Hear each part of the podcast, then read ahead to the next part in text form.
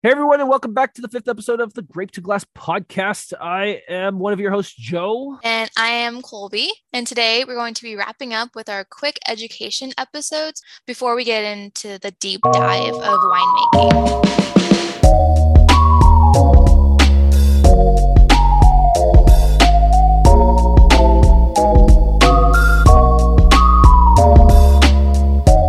Although these first few episodes are a little slow, probably boring to most of you, and I'm sure most people already know what job titles are and generally how to taste wine. But Joe and I thought it would be good to put these episodes at the beginning. So when we do get into the further depths, the chemistry, production, and more advanced topics, you are all not out there super confused by what we're saying and what some of these terms may mean.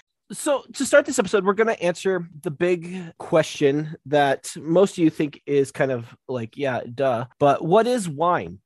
The generic answer is wine is an alcoholic beverage made from fermented fruit juice, most commonly fruit juice of grapes. Technically, any fruit and some vegetables is capable of being used for wine. I've had pineapple wine, I've had avocado wine, so some vegetable. I've had what are some of the weird ones? Dragon fruit, I've had strawberry wine.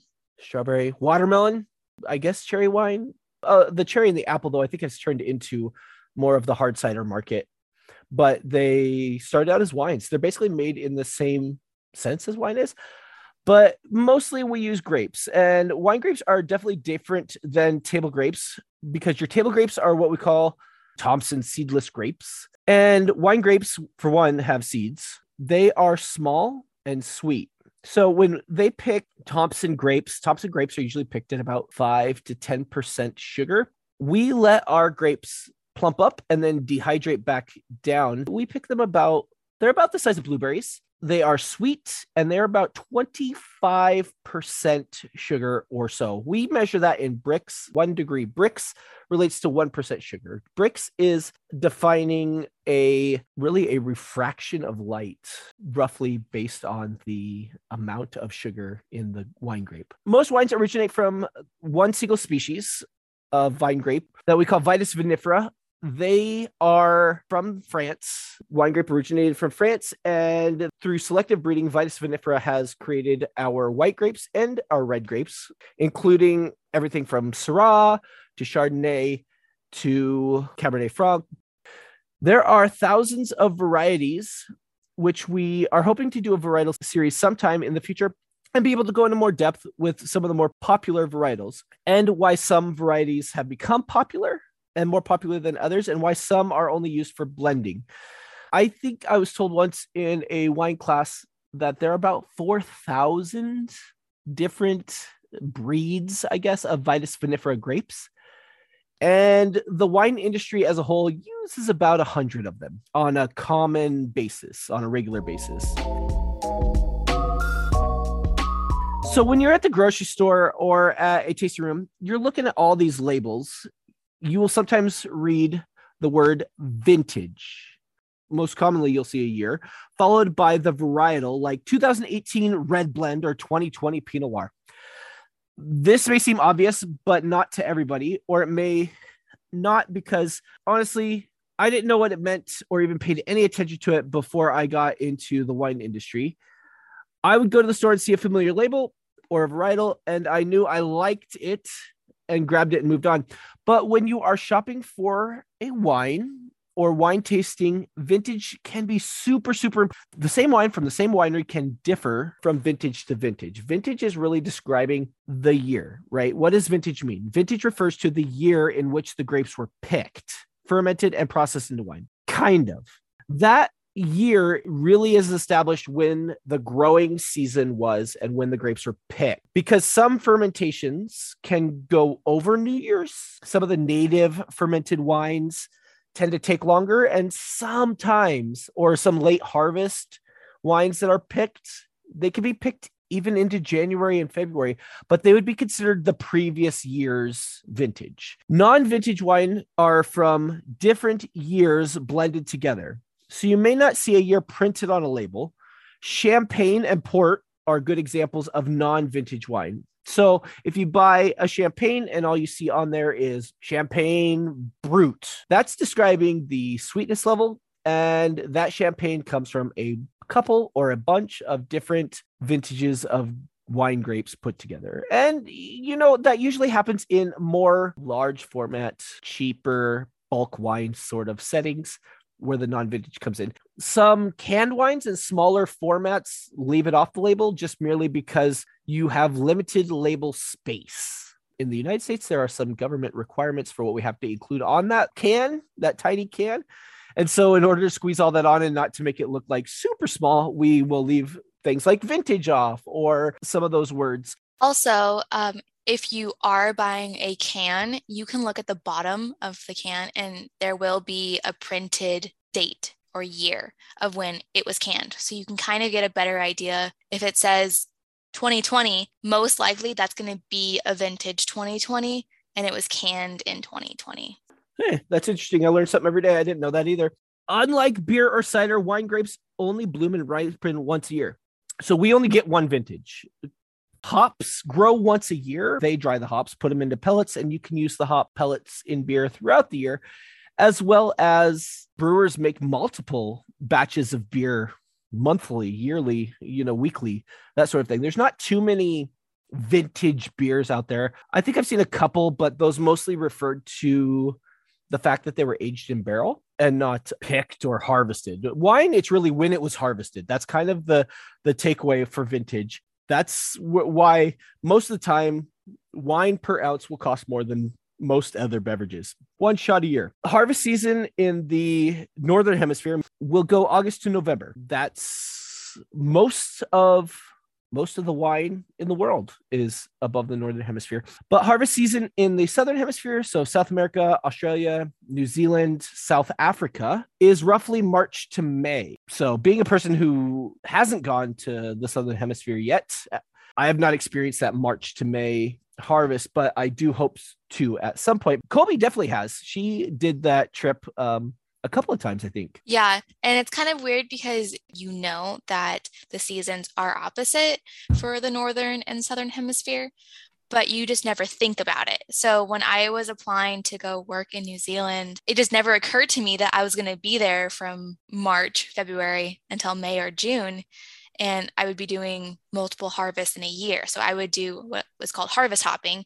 So I would work for three to four months, maybe five months, and then take a month or two off and then do it again, then a few more months off and then do it again. It's one way to just get all your experience condensed rather than having to only do it once a year. You're able to do it maybe even three times in roughly a year. And I would imagine that the Southern Hemisphere, as far as vintage goes, has a little easier job labeling it because since their harvest is in March to May, none of their fermentations should run over the next year. But if we think about it, their growing season then is from December, November, December through March, unlike where ours is March through September. Their growing season goes over the year change, but again, that doesn't matter. It what does matter is when it was picked, harvested, crushed, that sort of also, with vintage, we in the winemaking industry sometimes describe vintages as hot, cold, rainy. There are different descriptors that we can use for vintages. A hot vintage means that your wine grapes grew in a season that was particularly, on average, hotter than normal.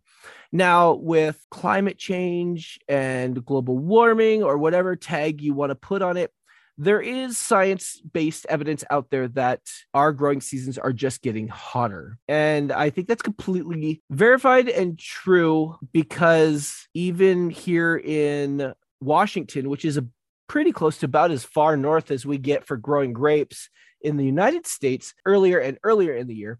And bud break has been happening earlier and earlier in the year, which, especially in the eastern half of Washington state, that gets worrisome because we have early hot days, which can help with bud break, but we then get cold snaps and freezes, which then kill off our buds. So that is a gamble and happens quite frequently throughout different vintages. Some wineries and winemakers will describe your vintage as cold and rainy. Also, with climate change, those are happening a little bit more on a more frequent basis, but that means the region received too much rain, clouds, grapes might not fully ripen, maybe prone to rot or botrytis, which is considered the noble rot and tend to deliver lower quality grapes. You get bunch rot, you get berry shrivel, you get all these types of disease, mold disease pressures. This cold, rainy seasons is seen, at least locally where we're at, in the Willamette Valley a lot.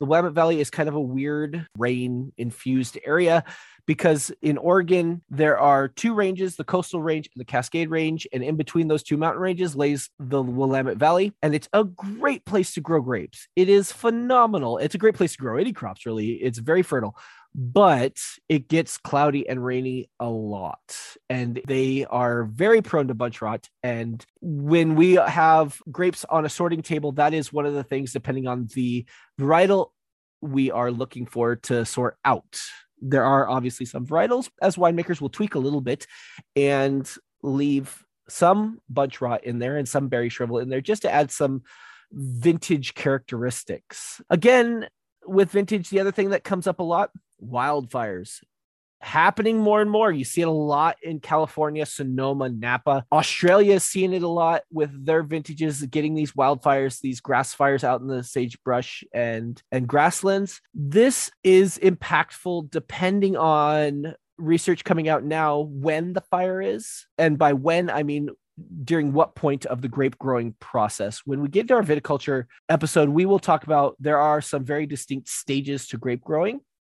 And so it depends when the fire hits and how much smoke sweeps through the vineyard, all those sorts of things, and what type of material the fires are caused by. But that is definitely something that plagued us in 2020 was a wildfire year for the Pacific Northwest of the United States. Washington and Oregon and Northern California all fought with wildfires and deciding what to do. With. I know a couple of higher end Washington state wineries that just didn't have any fruit to their quality and they decided that they would cancel the vintage completely. Now we are going to talk a little bit about quality of wine. Yes. So a lot of the time, the quality of wine begins in the vineyards. And if you have poor vineyard practices or even not enough education in viticulture, you may not be setting up your winemaking team for success.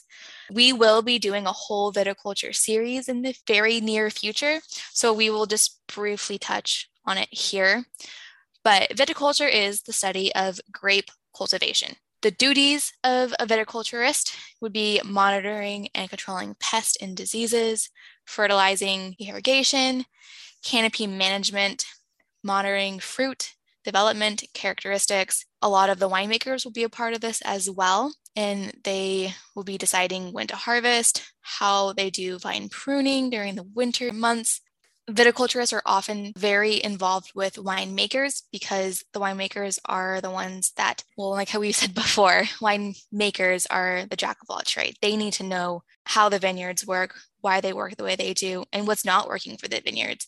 They're the ones that are making the decisions on how we need to have our canopy for these grapes. Are they getting too much sun? Are they getting not enough? And then also what varieties are working and what aren't. So I have a degree in viticulture and enology. My university required me to take a lot of botany and in fact, my department is under what's called the Integrated Plant Sciences Department. So winemakers have to know what the wine grape and vine is doing, as well as working with the viticulturalists as far as trusting them, but knowing the market of what is happening, what is not happening.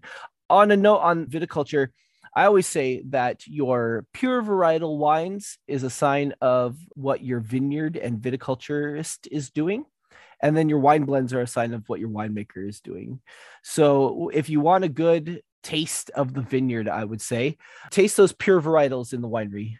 And then if you want to know kind of the winemaker skill and his flavor profile, taste his his red blends and his white blends. So I think personally, viticulture, vineyards are also an art, just like winemaking is as well.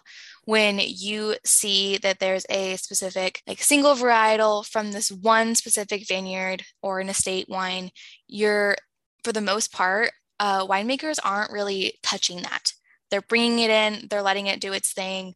They are doing very, very little tweaks, if anything, to perfect this wine. Like what Joe said, if you are tasting a single varietal or a single vineyard, wine, you are getting more of just the viticulture vineyard side of it, which is really cool. And then there are obvious factors that will change your grapes, your vineyards, your vines that include climate, soil, any kind of hazards like bacteria, and then the pruning and the care. There's a lot that goes behind it, which is why we're going to do a whole series on this because it is pretty cool. And I have actually worked out in vineyards before when I was in New Zealand, and our harvest was over, I didn't want to leave. So I decided to work out in the vineyards for a few months and just kind of understand what happens after. That was always my thing was I want to know what happened after. So what happened after harvest in winemaking? What happened after harvesting in the vineyards? You're, when you're an intern, you see the big bulk of it all, but you don't know what happens before and after. And I think those are actually more important than what is happening during the harvesting or winemaking. I think that is completely true. I remember in February, one of my viticulture classes going out and pruning a block of of grapes, you know, learning how to prune. I think that's very crucial because that pruning leads to a great vintage the following year. Thinking of like leaf thinning was one thing I never knew was a thing. Vineyards will remove leaves. I knew one vineyard, they had so much money. They're one of the higher end ones here in Washington state and they had a guy out there with a light detector that detected the intensity of lights. He was holding it against the grape clusters and individually leaf thinning so that grape had the specific amount of light that they thought it should have for their wine and their vintage. To me that's way too much excess but it's a science just the same as winemaking can be a science. And what you do in the vineyard is a craft. It's an art form. We have 14 15 different types of trellising systems. That's the bracing that the grapes are grown on. Is it rocky? Is it you know grapes like to grow on rocky soil.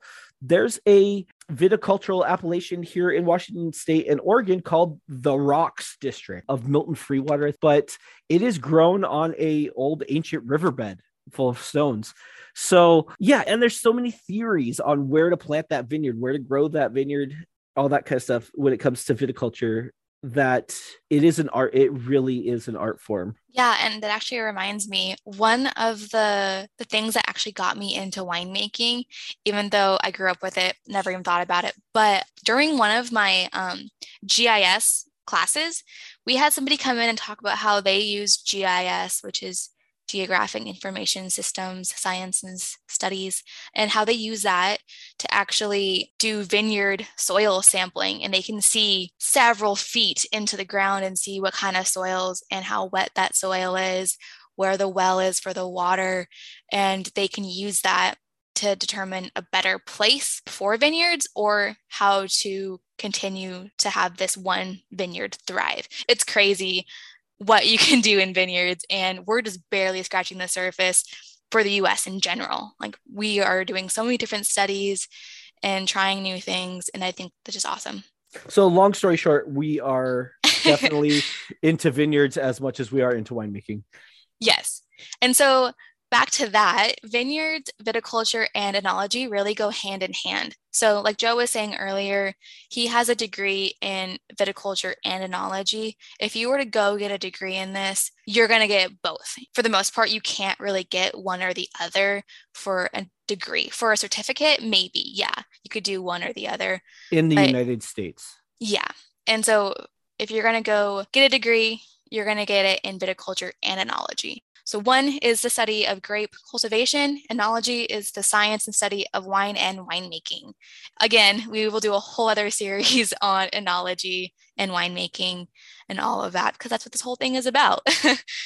And then this just deals with the fermentation science and finishing wine. It focuses on wine chemistry, fermentation chemistry, and microbiology, and all the, for me, all the fun things.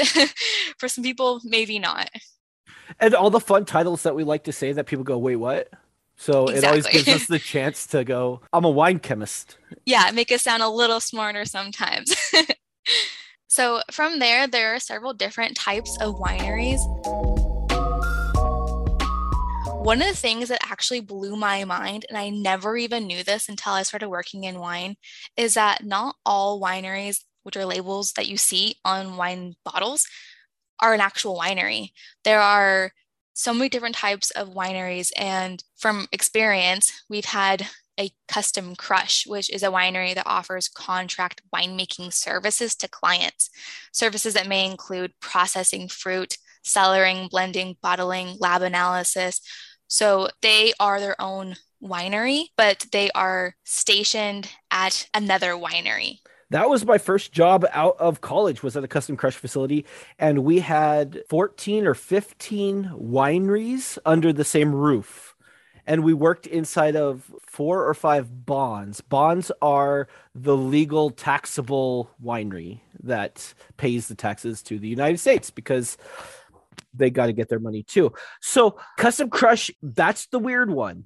And there are a lot of wineries, parent wineries out there that will do custom crush on the side. I know, for example, the winery that Colby works at does custom crush a little bit of custom crush on the side, as well as the last winery I worked at. I sold bulk wine in a style of custom crush. So it's also kind of weird to explain and to understand. But when you see a label on a bottle, that doesn't always mean it's a different winery. So, like for my personal example, the company that I work for right now, are one company but we own, I think, nine different labels. So if you see this one label at the grocery store and another label, they could be from the same winery, from the same company making that wine.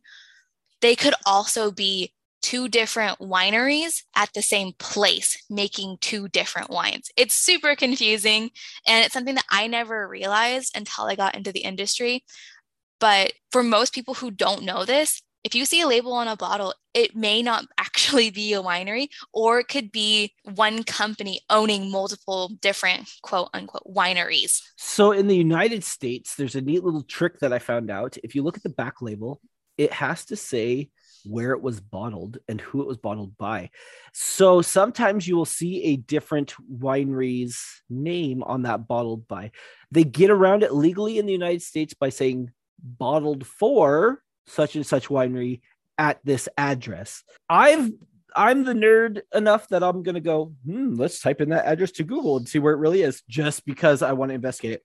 I'm very much guilty of this with the Costco brand. That's a warehouse store here in the United States they have their own house brand and i always want to know who's making making their wine on a winemaker side because when i was looking it up i wanted to sell costco my bulk wine.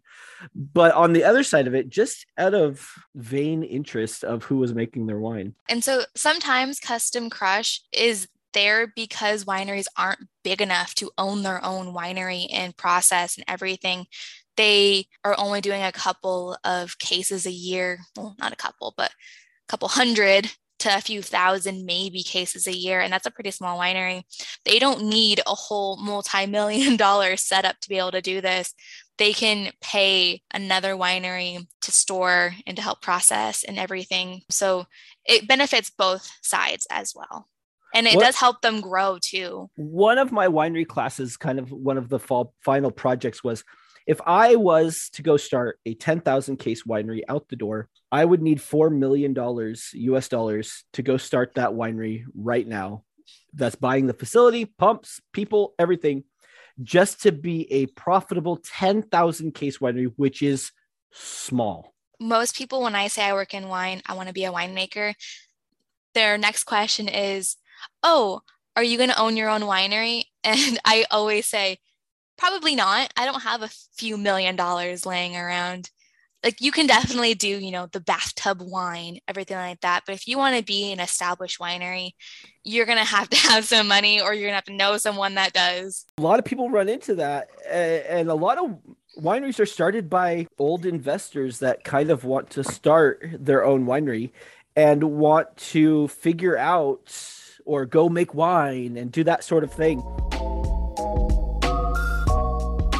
with sizes of wineries, you know, the smallest it would be the boutique winery. Those wineries are typically wineries that produce less than 10,000 cases on an annual basis, which is considered boutique. That's a mom and pop sort of winery. That's the ones that you're going to run into on the roadside stands. Other terms that are associated with boutique wineries will include small run, limited production, handcrafted artisanal wines. So it kind of flows with most terms that you'd find in the food processing industry or realm. So that is boutique wines. And then going up from there, we would move into kind of the studios and cooperatives. Yeah, so I'm not too familiar with these, at least personally. I haven't really worked in any of these. Studios are a winery facility that allows multiple wineries to make and produce their own wine in the side of a single ownership facility. Pretty similar to Custom Crush, where there are multiple wineries in a facility. Slightly different though. And then winery co ops are local growers selling their grapes to a regional winery. Then the winery produces, markets, sells the wine, and these are common in regions with smaller vineyard sizes and lower wine prices. And then there are estate wineries as well. Um, I'm not sure if Joe hit on this or not, but estate wineries are wines made only with grapes from vineyards owned by the winery, and production of wine takes place entirely on the winery's property. So when you see estate wine on a label, or if someone tells you this is the estate wine, what you're tasting means it was grown, picked, fermented, processed, everything in the same spot. Estate wineries, estate wines are pretty high end, high quality. They are taken care of. That's why they're so pretty when you pull up to a tasting room and you see these gorgeous rows of vineyards and you're wondering if those are real or fake. Those are mostly estate vineyards being grown on that property. Not to mention, don't be afraid of part if they're the vines along the parking lot. They understand that you're going to pick those grapes if you see them during harvest. I worked for an estate vineyard that ran rows of Syrah along the parking lot. We never picked them. We expected you guys to pick them, and because that was the purpose, honestly, at tasting rooms, we know you're going to pick the grapes, and that everybody's going to be all sly and like, hee hee, I want to taste the grape those vines are there for you to pick those grapes because they have a thousand acres or a hundred acres of that varietal somewhere else to make the wine. You're not damaging or hurting the winery by picking that cluster grapes. Feel free to taste the grapes. It's fun. And those vineyards are also way prettier than what they actually look like outside of the tasting room. Those are meant to look pretty, but just like we've been doing this entire time, we're deconstructing the romance of winemaking and viticulture. Here we are again. So, types of wineries can also depend on the size of your winery, and that refers to the tonnage. Uh, tonnage refers to the amount of grapes in tons that a winery crushes and ferments.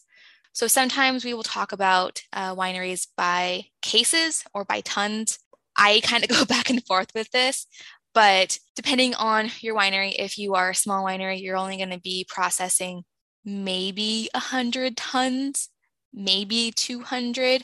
I know in previous wineries that I've worked for or have people I know work for, they're a small to medium sized winery. They process maybe 300 to 400 to 500 tons, which is kind of close to about 25,000 cases, more or less. That's not not an exact science, not an exact math right there. So when you get to like bigger wineries, large wineries, I I know I work for a really large winery now and I worked for a much smaller winery before. So what we were able to produce or process in one day at my new winery was what we processed the entire harvest at my last winery. Same. And, and it, it actually blew my mind to be able to like do the math for that. And it's crazy, but we are a very large winery that I work for now, whereas the company I worked for before was a small to medium sized winery. They were small, but they were also one of the larger wineries in that area. Yeah, when I worked with Colby for Harvest, one tank was half of my previous vintage. And I was the same way. Washington has a couple big wineries, but it's a lot of mom and pop small wineries. And we both got lucky to start our careers in the more boutique or smaller winery side. Speaking of this case to, and tonnage kind of descriptor of wineries, I tend to look at it like this winemakers and cellar people who actually get their hands into the wine, along with viticulturists, describe it by tonnage. You always ask, How many tons did you crush? That's kind of the boasting factor of wineries. And then the marketers and tasting room side describe it by packaged goods, case size. When you read like wine enthusiast or even wine business, they will describe it by wineries by caseload, by packaged end product. I can tell you from experience in Soaking Colby that the average gallonage at Crush is about 180 gallons per ton, give or take 50 gallons or so on either side, depending on how you're crushing it. That gallonage does not equal bottles. You cannot do the math out of that gallonage because of all of you know you got an empty valve a, a, hose all that kind of stuff drains out onto the floor. Poor cellar hands that dump a ton of wine out on the floor you're going to have waste. If the average person who didn't ever work in a winery saw how much wine hit the floor in a winery. That was my biggest shock in a winery was when I walked out there and I was like, wait, you are just rinsing the wine out? That's good wine. How do we save that? That precious wine. And the winemakers are just like, it, it is what it is. It can run to 10% of your crush volume equals loss before you get to packaged goods. And depending on the size of the winery, these winemakers take this into consideration. They know to an extent how much this tonnage will produce, but they also will do the math to know how much we're planning on losing. And for smaller wineries, the more you lose, the harder it is. Like you need to keep every single ounce that you have. Whereas for larger wineries, it's not that big of a deal because in comparison, they're going to be about the same percentage. And mm-hmm. for me, like what Joe is saying, I had such a hard time. My first lab internship was for a really large winery, and they would have me fill up a 250 mil bottle and dump it and then do it again. And I'm like, but that equals like if I do this three times, that's a whole bottle of wine I'm dumping down. And they're like, yeah, yeah, but that that doesn't mean anything to us. One bottle of wine is nothing. Whereas I'm like over here freaking out. I'm like, well, we could use that bottle of wine for something. Like, no, don't worry about it. I was the same way in in the custom crush facility. Same thing. I was like filling the 50 mils, 250 mils of wine just for our daily tasting samples.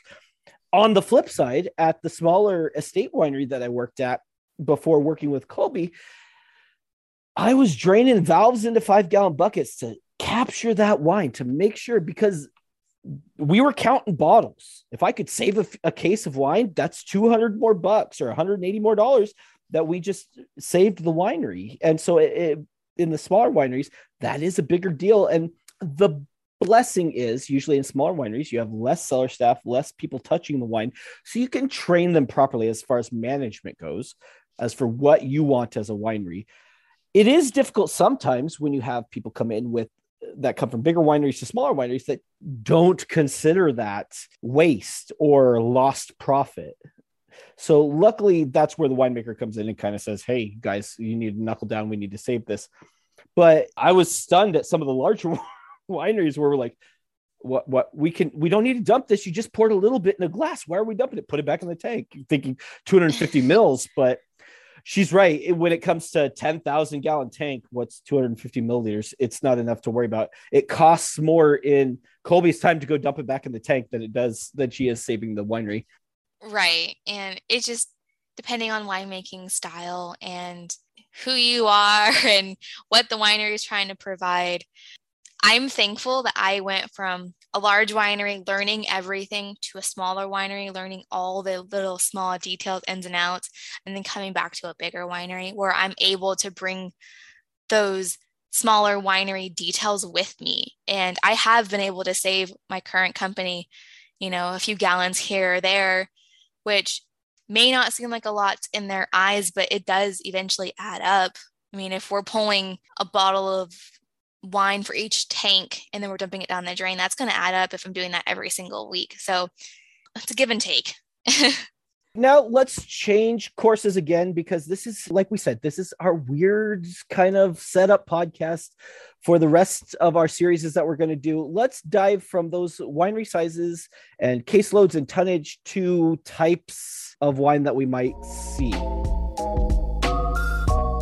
we briefly talked about this last podcast a little bit when we talked about in the sensations podcast about dry and sweet, what that means as far as residual sugar compared to perceived sweetness, that sort of thing. But we're going to talk about now sparkling wine. Again, we went into this a little bit more in detail uh, in the previous episodes, and we're going to do an episode on sparkling wine real quick here because both Colby and I have genuine decent experience on two different styles of sparkling wine. Colby has experience with it right now. That's what she's making. What her winery mostly makes is sparkling wine. That's literally what we made the last couple of weeks too. so when we mean right now, we mean right now. right, right now. And then I, before I went back to college and got my degree, I was a riddler. I literally got a job in a sparkling wine winery, riddling bottles, which is turning it. Like I said, we'll get into it. Sparkling wine is kind of its own animal. We're going to dive into that. But let's talk a little bit about port and ice wine. Those are two dessert wines. I love dessert. I'm a fat man, so I like dessert. And I like to pair wine with food especially port and ice wine. Ice wine is a late harvest sweet wine that can only be made when the grapes naturally freeze in the vineyard. And it's not just once, we're talking about freezing cycles. So those grapes freeze and thaw during the day and freeze again. And those cycles turn into the good quality grapes that an ice wine would be. Popular varietals in ice wine include Riesling, Cabernet Franc in the United States. That's mostly what we make it as. In Canada, they use a varietal called Vidal Blanc, which I've never worked with. To be labeled an ice wine, this is crucial. In the United States, to be labeled an ice wine, and I think in Canada, grapes must be picked and pressed while naturally frozen.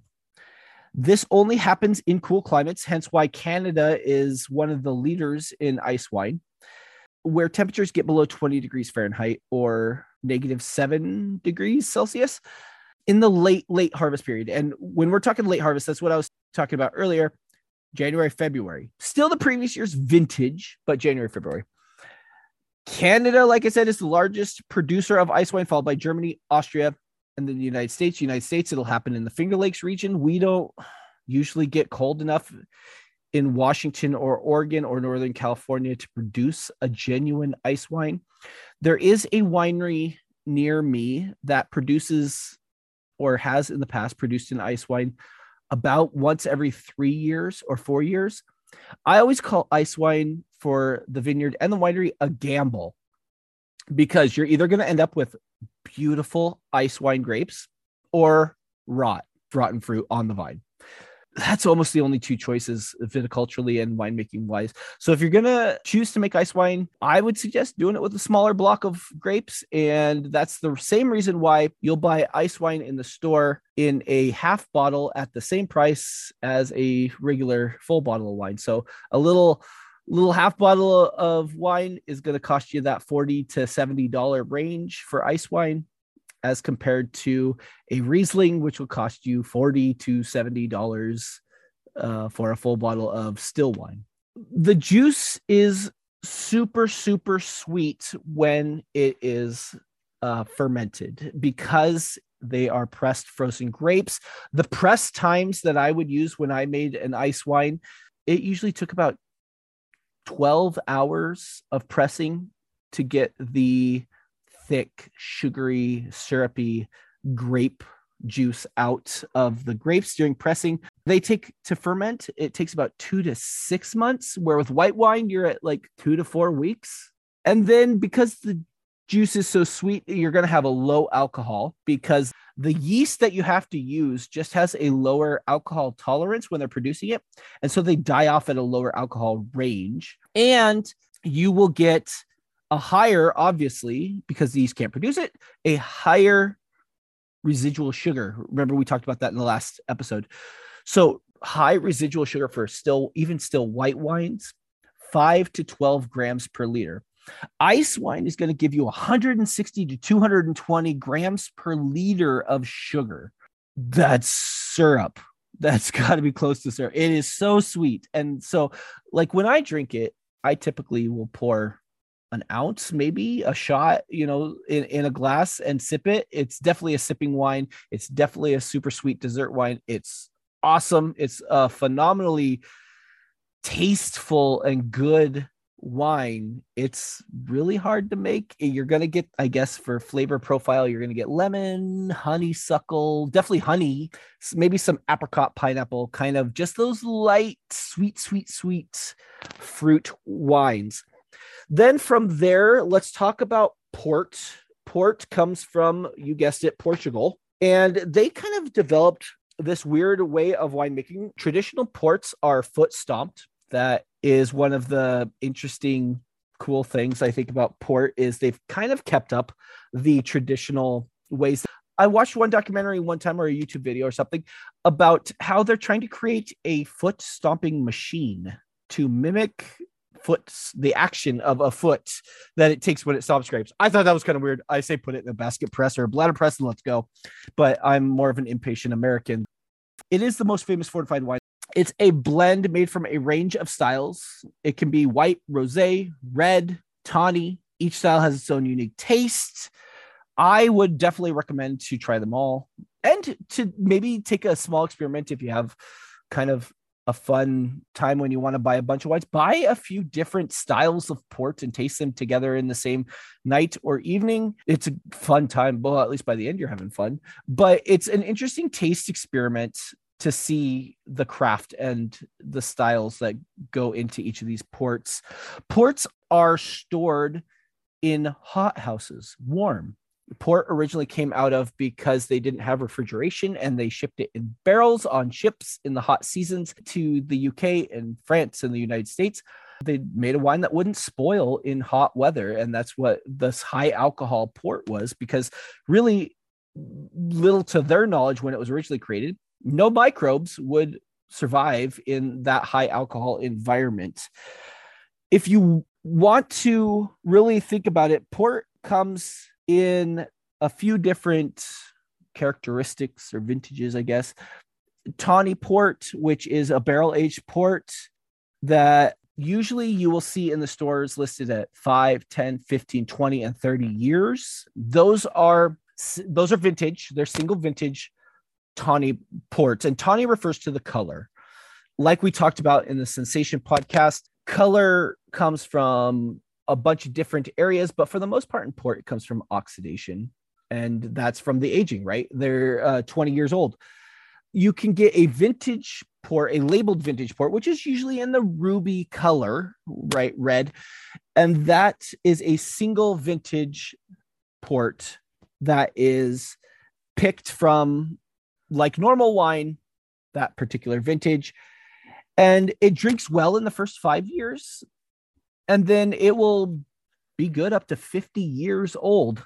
Um, I've tasted a few ports that were older than 50. Uh, they were in the 70s to 100 years old, and they were still good, but 50 years is probably about the nice range for it. I personally, I personally would say you can get a rosé like wine. You can get a rosé port. Rosé ports are going to give you those light fruits, strawberries, and everything else, but they're going to be higher alcohol.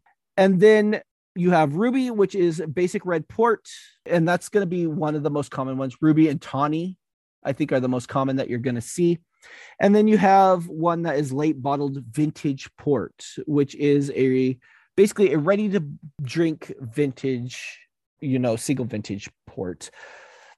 So all of these ports are going to be high alcohol. The way I make them, or I would make the fake American style port or port style wine, as we would label it, would be I would ferment a wine to have the residual sugar standard that we need for a port. And then I, I would chuck in a spirit made from the same varietal of grapes, so a distilled spirit, and stop the fermentation process that way. And so that port would have, or port style wine would have the same characteristics that you would want in a ruby or tawny, but it would be done in a more abridged American style than waiting and letting it cellar for 30 to 50 years because we're American. We don't want to wait. We're impatient people, honestly. And obviously, I'm not speaking for all Americans. I'm speaking mostly for myself, but it tends to be the world's opinion. So we'll go with it. Along with this, we have defined quite a few terms, but the one that always seems to come up in conversation outside of these, especially when talking to someone about wine, winemaking in the restaurant side, is the term sommelier you know, people will describe themselves as a sommelier going towards the restaurant side. And I get asked all the time when I mention that I work in wine production and I'm the enologist and I'm on my path becoming a winemaker, it's either one of two questions. One, are you going to start your own winery? Or two, if I'm going to be a som. Or if I explain my job to someone who's not completely aware or know anything about winemaking, they will ask me if that is what a som does. Although winemakers and soms both taste wine, the process and meaning behind it is two completely different ends of the spectrum. I'll start it out this way. A sommelier is akin to the maitre d in a restaurant and the winemaker is the chef. They are two different sides of the coin but necessary in order to make a complete coin. A sommelier is definitely different than a winemaker but a sommelier can be a winemaker and a winemaker can be a sommelier. In england great britain i think they consider them masters of wine. It's just a different term but mostly in the United States, France, and probably in a lot of areas of the Southern Hemisphere that have adopted the French terms. They call them sommeliers. To be a true sommelier, there are kind of four levels. There is what's called the Court of Sommeliers, at least here in the United States. And the Court of Sommeliers is the cert- certifying institution, I guess, and the testing institution. The four levels are introductory, certified, advanced, and master sommelier in the wine industry, we call them soms because it's a big word and multiple syllables. And in this day and age, we don't like to say big words or multiple syllables, so we call them soms. Also, sommeliers is not spelt like it sounds. So most people just call it Soms because it's way easier than trying to pronounce it the way it's spelt, which is wrong. Or French. French like to add extra letters, and as far as English translations would go, to be the master of a master sommelier, the Court of Sommeliers has awarded 269 people the level of master sommelier since 1969 when it was established. It's a super hard thing to become. So if somebody says that they're a master sommelier, it's impressive. As a winemaker, I'm impressed because I long for the knowledge as far as vintage and appellations that they have to go through. There's a great documentary on Netflix called Somm that goes through and shows you the life of someone studying to be a master sommelier.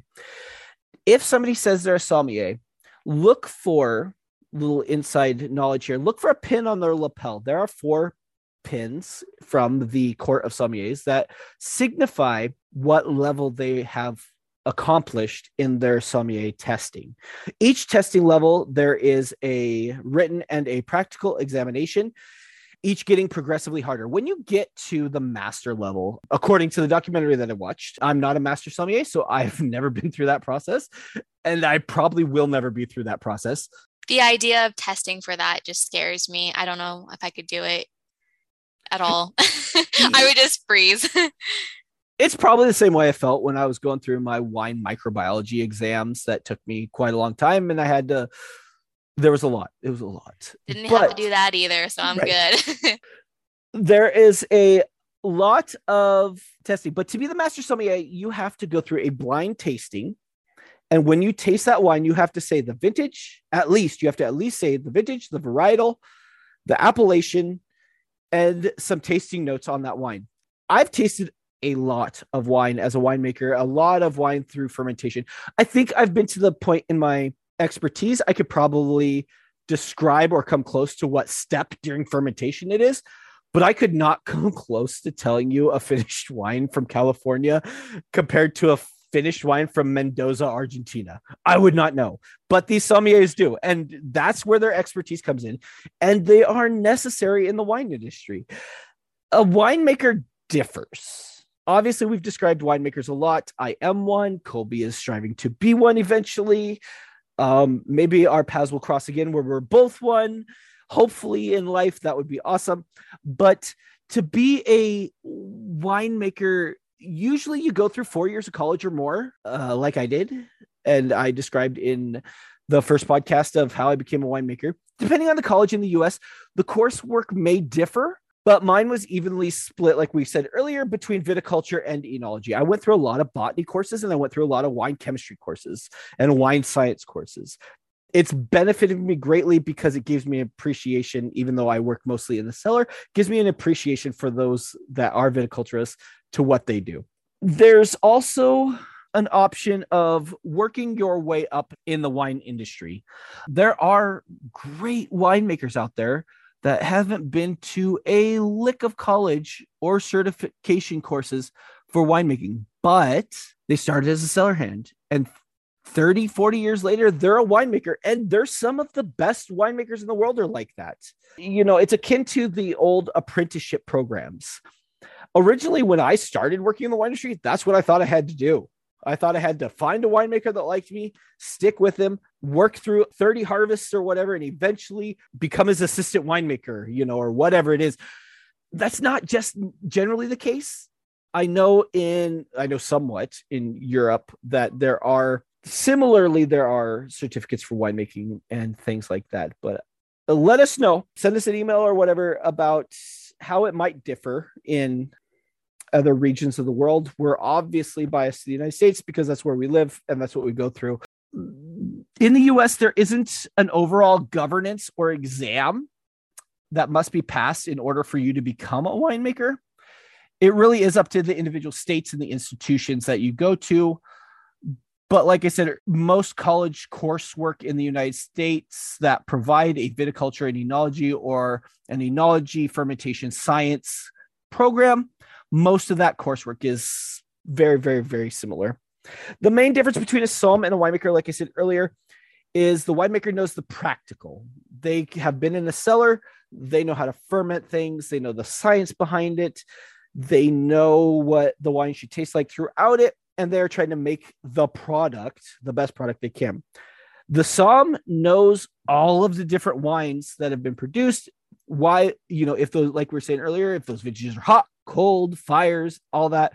They know in those different regions what that was. They're the salesmen. They really are the guys that we got to work with in restaurants and in higher end wine shops and grocery stores. If they don't like your wine, it's going to be hard to sell it to those higher end restaurants. So, learning as a winemaker how to deal with that or how to work with those guys is a big task and a great task to deal with. But I believe that is going to wrap up our education series or and podcasts of who we are and tasting and all that kind of stuff. The next few podcasts, we're going to start to get into the nitty gritty of winemaking. We're going to get dive into some more very narrow specific topics. If there's something that we may have missed or you would like us to cover and go into more depth, please shoot us a email at grape to glass pod at gmail.com. We have also started several social media accounts where Yay! you'll be able to reach us and follow us along in this journey, walk with us. We'll be posting upcoming episodes, photos of things we may have talked about in episodes, maybe photos of ourselves if anyone wants to actually see that. Charts and um, graphs that we find interesting that might help explain things. It might be a little bit nerdy of a social media account, but oh, it definitely will.